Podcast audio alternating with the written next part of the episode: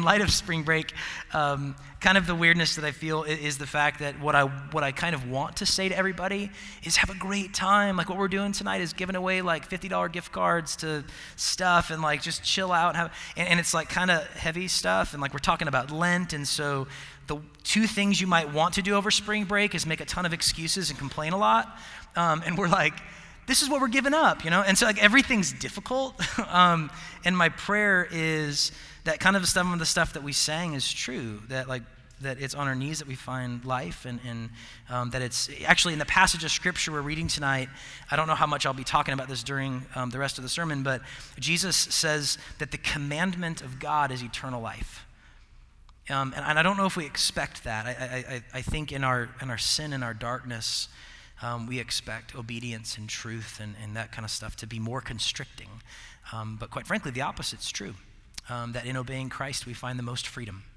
Uh, C.S. Lewis said it's in, it's in God's compulsion that humans find their most freedom. There's mystery to that, of course, but the experience bears it out. In any case, uh, if you don't understand what that means, you're probably not going to understand anything else either. So uh, thanks for being here, um, but we can pray about all this. Uh, we've been going through the Gospel of John this semester, um, and tonight we're going to be looking at John's conclusion to the first half of the book. Um, so I said that kind of last week with his raising of Jesus' raising of Lazarus to the dead, but it turns out there's another chapter where he talked a lot. Jesus did, and I was like, we'll skip that. We'll go to Jesus washing people's feet. But I, I couldn't shake John chapter 12. It's a pretty loaded chapter. Um, and it serves as this sort of summary in John's book of, of, of, uh, of Jesus' public ministry. For the couple of years he was um, teaching and healing and, and doing miracles. This is a summary of it, right? And when we get back from spring break, just so you know kind of where we're going, um, we're going to talk about the Holy Spirit. Uh, Jesus says he's taken off, and the disciples are like, yo, what? Uh, and, and we talk about the Holy Spirit. Um, that's a summary. Okay, anyway. Uh, then we're going to take a one week break from John and we're going to talk about money, actually.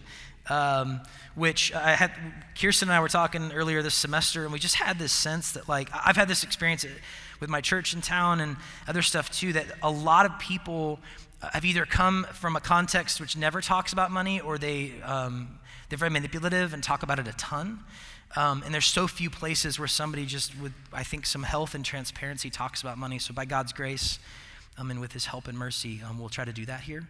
Um, it doesn't need to be a hidden thing. Why do Christians give, and why do they even care about that sort of thing? And why should churches talk about it at all if they should? And, and so we're going to talk about that. So if you're interested, come back a couple weeks after spring break.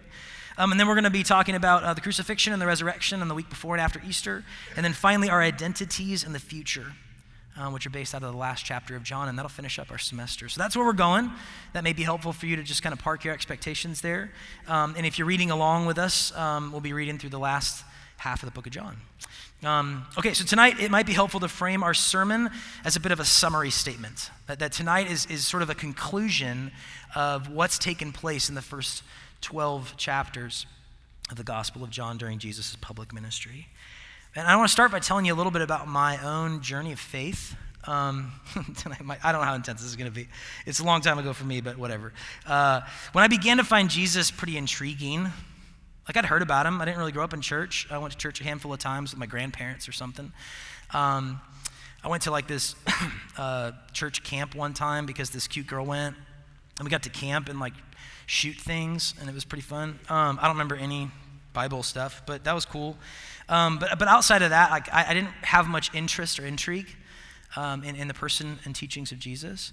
Um, and, and, when this happened, um, I was 16 and I just had sex with my girlfriend for the second time. It was the second time I ever had sex.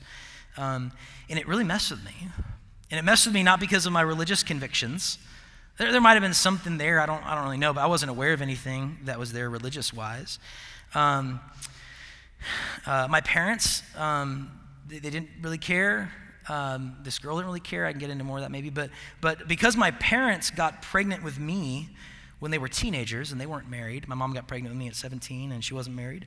Um, somewhere along the way, I picked up this idea that the messiness of my life was all rooted uh, in undisciplined sex that my whole life was kind of a mess because uh, my mom and dad, biological mom and dad, had sex when they weren't married, and it was just a moment of passion. And whoops, they got pregnant, uh, and that started this this series, you know, of events. Right? That's actually not true. I actually think, I mean, well, sorry, they did actually have sex. I'm not a miracle baby in that kind of way, but um, they, did, they did actually have sex. I, mean that, like, all of the, the, the, the, the sequence of events which followed, I, don't believe are primarily rooted in this one instance. And, like, from that point forward, well, the rest of history is just d- determined by, by what happened in that moment. But, but, um, but somewhere in there, what, what happened to me is I witnessed so much divorce. I moved all across the country. I was never stable as a kid so many people in and out of my life, that at about 16 years old, or probably earlier than that, but that was this moment where I, I sort of, uh, where I had sex with this girl. And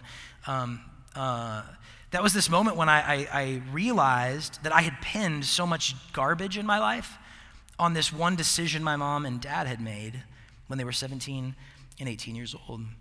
And so I told myself, even though this was totally inaccurate, I told myself, self, um, you will not have sex until you're married. um, you will stay married. You will be a good father and a good husband. You will be totally in control of your life, and it's going to be good. That's what I, that was not a religious conviction. That was, I'm not going to put somebody else through what I went through, and I think the way to do that is these things, okay? Something like that anyway. And so when I had sex with this girlfriend at the time, it was like a mess for me. She didn't understand why I was so messed up about it. For her, she didn't really care. It was not a big deal. My parents didn't care. My, my dad and stepmom, they didn't care when they found out. They told me, if you love somebody, you're probably going to have sex, so chill out. Uh, and uh, chill out is a message I get a lot. Um, and, and I, was a, I was a mess because I told myself I would not do this, and I did. That's why I was a mess. I said I wasn't going to do this, and I did.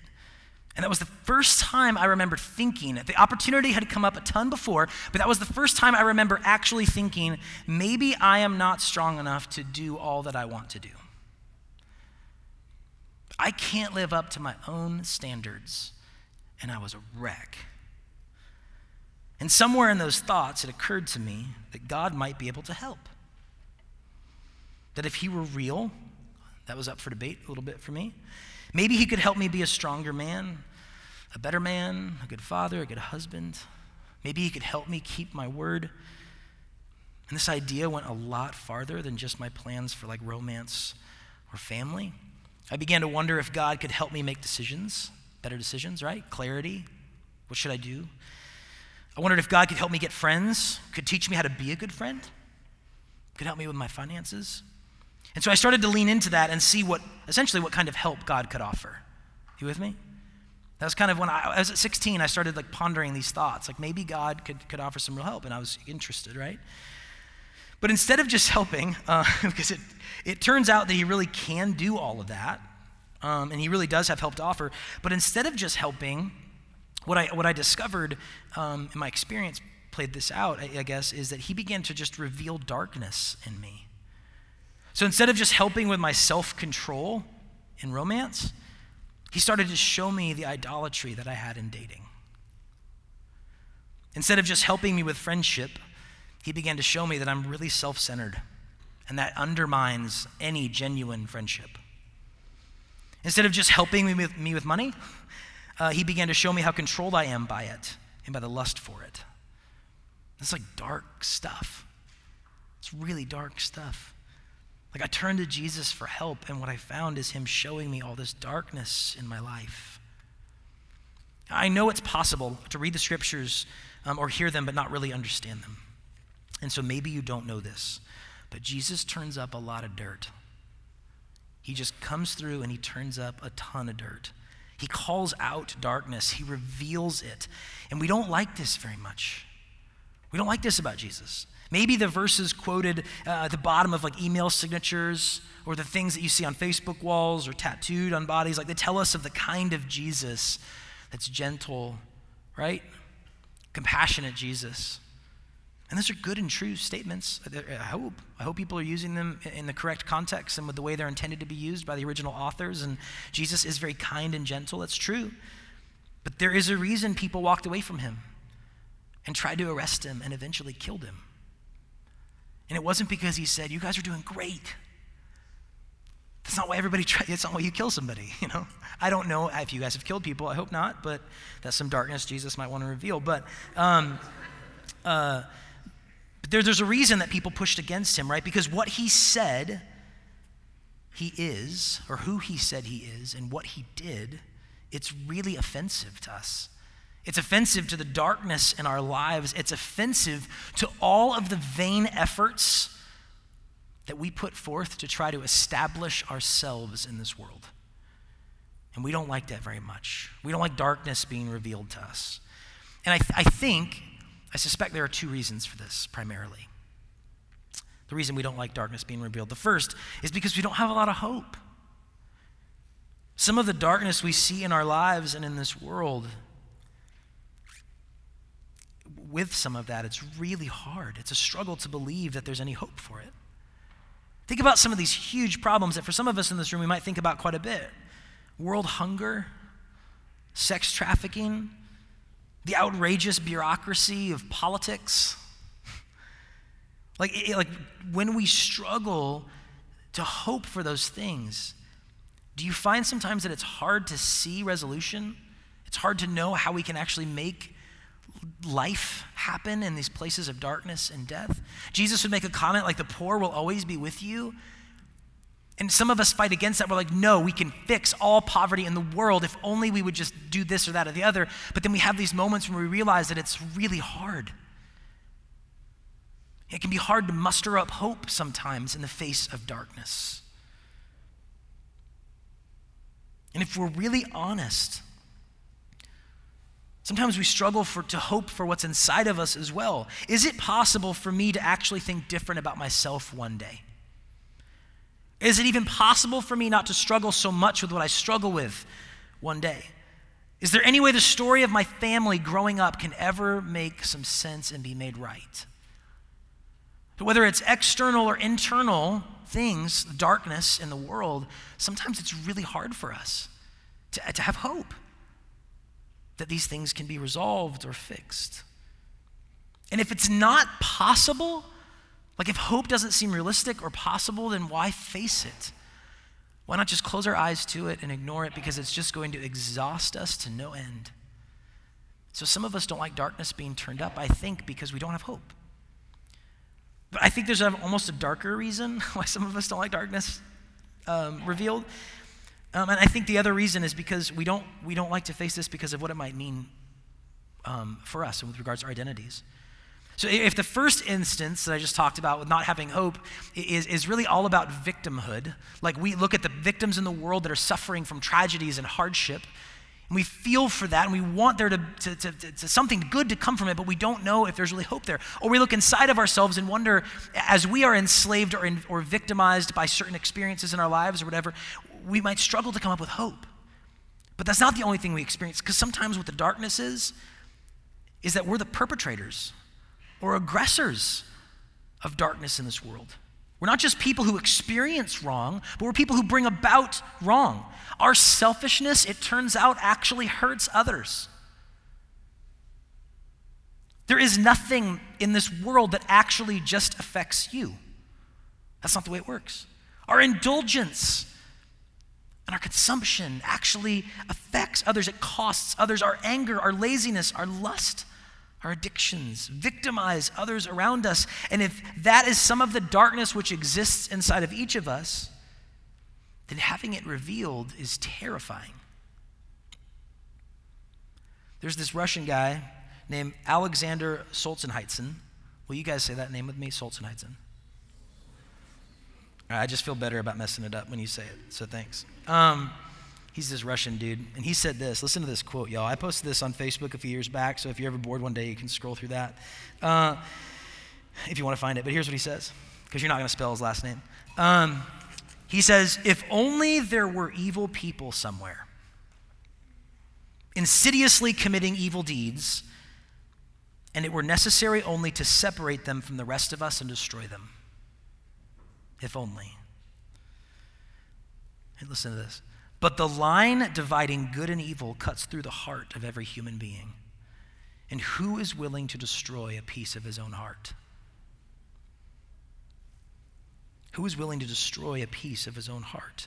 If at once God got rid of everyone who brought harm on others, who among us would be saved? If God cut lust and selfishness out of all of our lives, how much would be left? This is why we don't like to confront or admit darkness in our lives, because we struggle to see hope, or we're afraid of what it might mean about us. And you see, uh, as sort of a side note, you see why faith must always be understood as a gift. No one figures this stuff out or does the math. No one comes to Jesus on their own.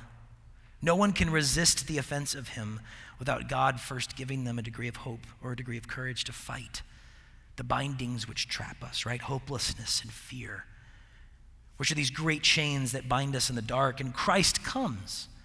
The Gospel of John actually begins kind of this way, right? He comes shining his light, casting it into the depths of the dark, exposing everything there.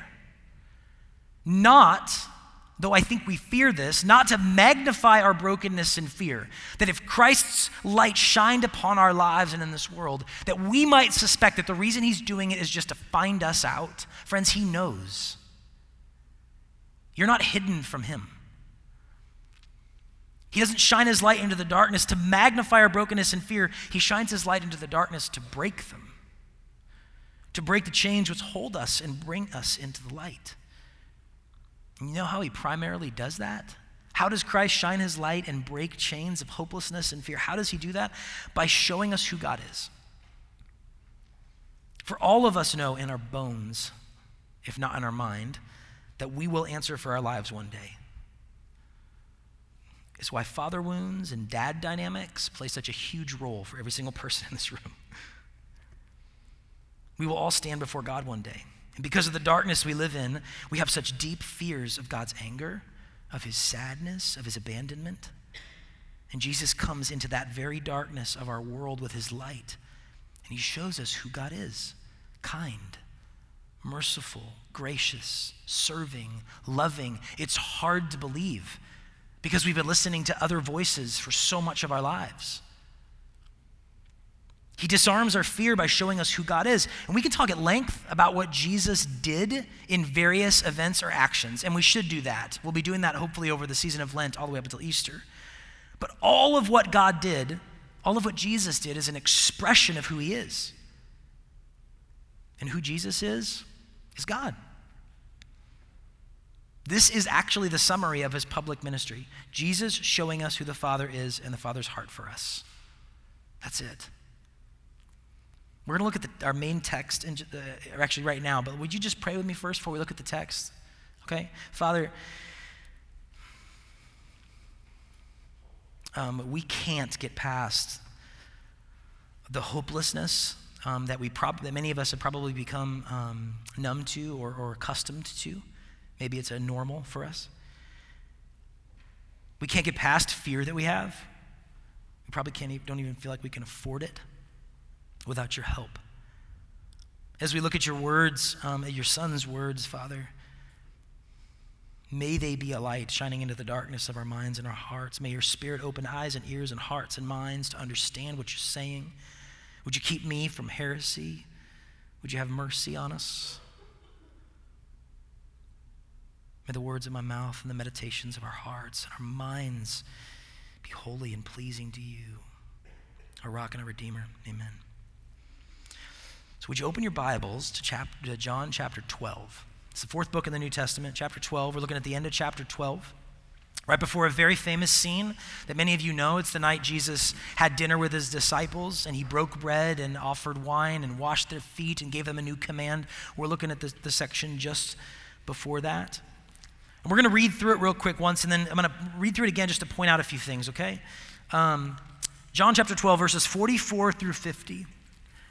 And Jesus cried out and said, Whoever believes in me believes not in me, but in him who sent me.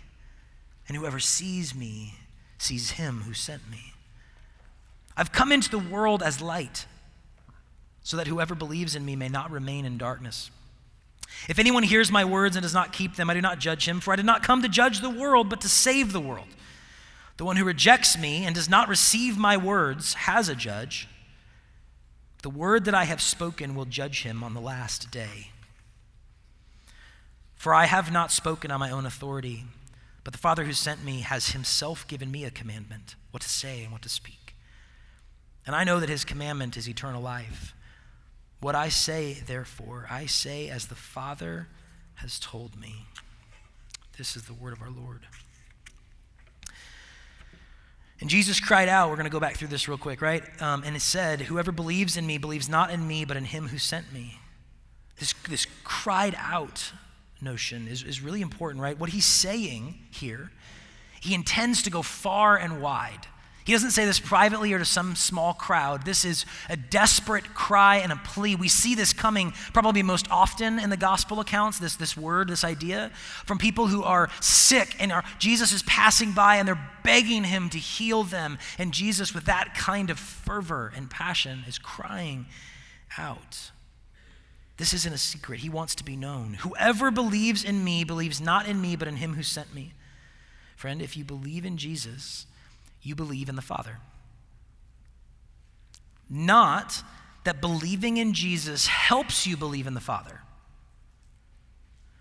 Believing in Him is believing in the Father. And in case there is any doubt at what he means to say, he almost repeats himself in the next sentence, right? And whoever sees me sees him who sent me. Just close your eyes. Close your eyes for a second. Who do you imagine you will see after you die?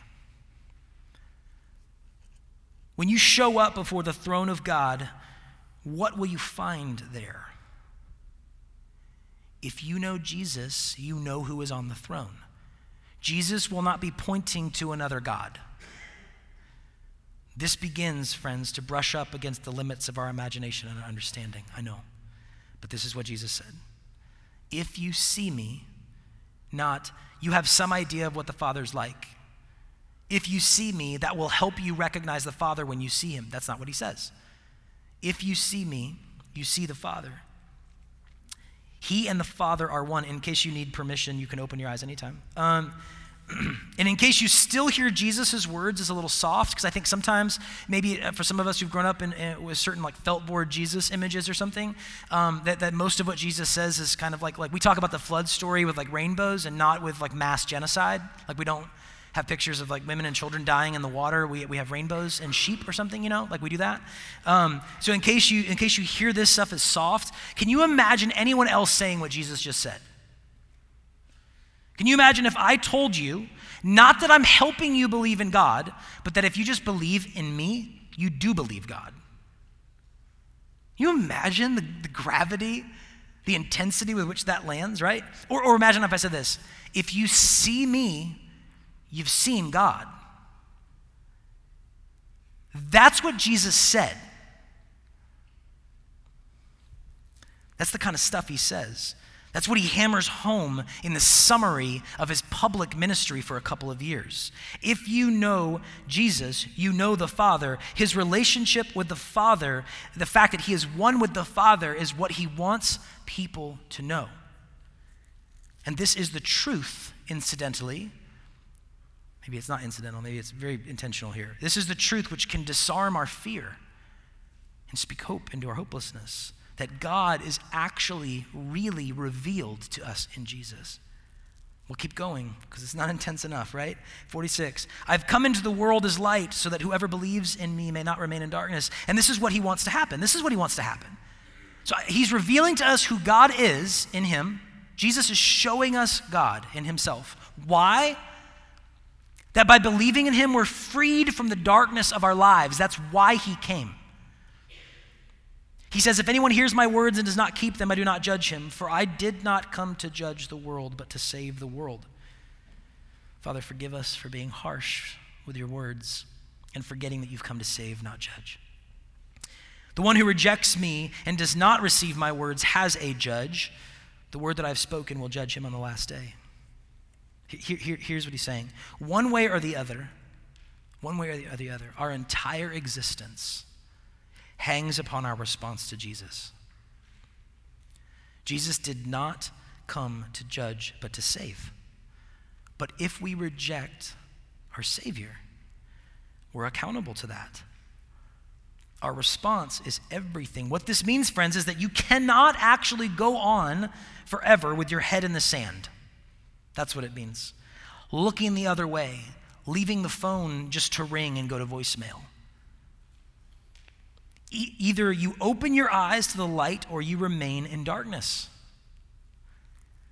And perhaps because of the gravity of these kinds of claims, Jesus tells us on what authority he's making them. If we didn't hear him say, If you've seen me, you've seen the Father. If we didn't hear him earlier say, I and the Father are one. If you didn't see these moments where people picked up stones to throw at him for blasphemy because he claimed to be God, here he communicates clearly his authority in 49 and 50. For I have not spoken on my own authority, but the Father who sent me has himself given me a commandment what to say and what to speak, and I know that his commandment is eternal life. What I say, therefore, I say as the Father has told me. Jesus said and did what the Father told him. Over and over, Jesus doubles down on his relationship with the Father as the primary point of emphasis. And what this means is we don't have to wonder what God's like. That's what this means. Because if we know Jesus, we know God. If Jesus offers mercy and does only what the Father tells him, then the Father offers mercy. If Jesus speaks grace and says only what the Father tells him to say, then the Father speaks grace. If Jesus is loving and seeing him is to see the Father, then the Father is loving.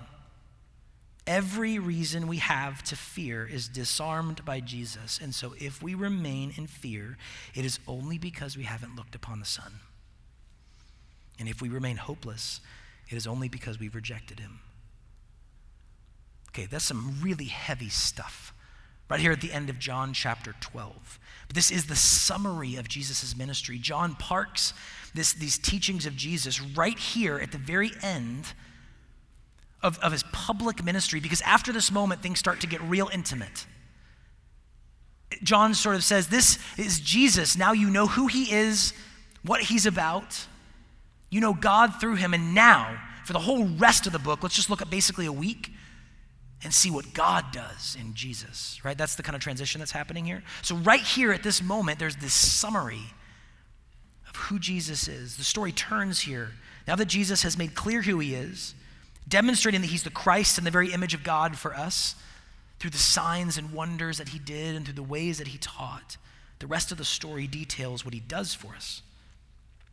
Therefore, what God does for us. Because if Jesus does it for us, then God's doing it for us. This is what Jesus wants us to see. When we see Jesus offer his life for others, we're invited to know that this is God, that this is how God loves us. We're not just talking about how Jesus loves us and hope God loves us that way too. If we have seen Jesus, we've seen the Father. He is God's self revelation. Jesus stresses this over and over and over again. Do you know that? Maybe that's too much for you to believe. I just want you to know what Jesus said. And why has he revealed God to us? Why? Why is Jesus stressing this? He tells us in this passage in order that by believing in him we may not remain in darkness. But that claim is pretty heavy, right? It's one of those things that maybe sounds soft again because it's like light and dark language. It's like something you put on a Christian motivational poster in your cubicle. I don't know. But like, but this is really intense. When Jesus says that whoever believes in him may not remain in darkness, what is he saying about anyone who doesn't believe in him? That they're in darkness. Jesus claims that without him, everyone's in darkness. Again, can you imagine anybody else saying that? Anyone who doesn't believe in me remains in darkness. That's some, Jesus is making, it's the kind of stuff that you only get to say if you raise people from the dead, which he did. But that doesn't make these words less intense. Maybe they're even more terrifying because we can't just write him off as a lunatic when he has that kind of power. And we don't like to hear him say these things, right? If only Jesus would go around saying what we want to hear. Here's what we want to hear. If you'd be nice, Jesus will help you find a spouse. If you don't get drunk too much, Jesus will give you a good job. If you stop cussing, he'll get you an A on your test. If you read the Bible, you won't stress so much anymore. That is not why he came, friends. And that is not what he said. And it's not what he did, why, what he, why he said he did what he did. He came so that you don't have to remain in darkness. In every place where you and I do not believe and obey him, darkness remains. And though we don't like to talk about it because of the frailty of our hope or the strength of our fear, darkness sucks. It sucks. Because when you're in the dark, you don't know where the heck to go. or where you are. You can't even get your bearings in the dark. How many of us are lost and not knowing who we are or where to go? And when you're in the dark, you get hurt a lot more just bumping into stuff. There's so few things you can do well in the sleep. You can close your eyes in the dark, and it's like the same thing. When I was in the dark about sex, you know what I thought I needed? I thought I needed God to help me hold off until marriage. That's really what I needed. I'm in the dark, but what, what I know what I need, what I need is just for you to help me do what I already want to do. But he began to show me that women and sex and marriage and kids are not about me, and they're not given into my life in order to secure my identity. That's not what they're for. As if for some reason my wife exists as the other character in my story. Are you kidding me? It's like more silence than there ever has been in this room. Sorry. Uh, that's some real darkness stuff. You know what I mean? Like when I was in the dark about money, you know what I did? I didn't even look at my bank account for months. I was afraid about what was there. And I, and, and I, I never was homeless. I was close a number of times. And I just kept closing my eyes, saying, God, just give me a little bit more money, and then I'll be fine. If you just give me, God, give me, I'll stop cussing. I'll stop sleeping with this girl. I'll stop, I'll, I'll go to church. I know, in the darkness, there I was. I know what I need. Just give me a little bit more money. You know what he began to show me? How much I thought money could fix all my problems and how much I lusted after it by focusing on my lack of it. I went to him for help, and he shines his light in the darkness, calling me out like Lazarus from the grave. You know, Jason, come out. Come out of your idolatry. Come out of your selfishness. It's dark in there. You don't even know what you need. And you can't find your way out unless you let my light in. And you know what happens when Jesus starts saying things like that? which he's saying to every single one of us in this room. Maybe we have built up so many buffers, locked him behind three doors. You can even be ignoring him coming to a place like this. Maybe this is you flipping God a coin, not the bird, but like the coin. You know, sort of like I'm doing my good thing. So now, because I went to like a thing and heard Jesus stuff, like we're good for the week, right, God? We, can, we have this amazing ability to like guard ourselves from voices and let certain voices in or something like this, right? And it's scary when we hear Jesus say things like that, like, like he does in this text. Why? Because fear creeps up. Fear that there's no hope for me or that I don't know if I can change, right? And you know what Christ says? I have power over even death. Or fear because I'm afraid of condemnation and shame, and Christ says, I'm a better lover than shame, friend. I'm a better lover than shame. How about you give me your shame and I'll give you myself and the resources of my kingdom? And it's not just some man who says these things to you. This is God Himself. This is why Jesus wants you to know that He is God. The one who existed before and above all else. It's not good advice and a bunch of encouragement that He gives, He gives Himself. He disarms fear and hopelessness with who He is. And this is what He gives you Himself to free you from darkness. And if you're unwilling to even look or acknowledge the darkness, can I just ask you if you're unwilling to even look at or acknowledge the darkness that might exist in your life, is it because you think there's no hope? Or is it because you fear guilt or shame? Would you hear the words of Jesus saying that he did not come to judge but to save? He's not breaking down doors and shining light into your closets because he wants you to feel bad. He wants to free you. He actually loves you and likes you. This is how he disarms this stuff. How will you respond to him? That's the question. How are you? How have you? How will you? I know spring breaks upon us. It's a weird week. Some of us are going on cool adventures. Some of us are actually planning to be dumb. Uh, some of us are hoping to literally do nothing. Like, if I can finish spring break and accomplish nothing, that's success. That's been my goal before. Like, I wanted somebody to say, What'd you do? And I could be like, Nothing. You know, like proud. Uh, that's at least that was me sometimes. Okay, some of us have responsibilities, I think, that keep us from having like a pretty cool Instagram profile over spring break. Um, no matter what, though, I think all of us are hungering for something right now, having been worn down over some stuff. Right? We want to escape. We want to stockpile. We want to let loose, we want to indulge.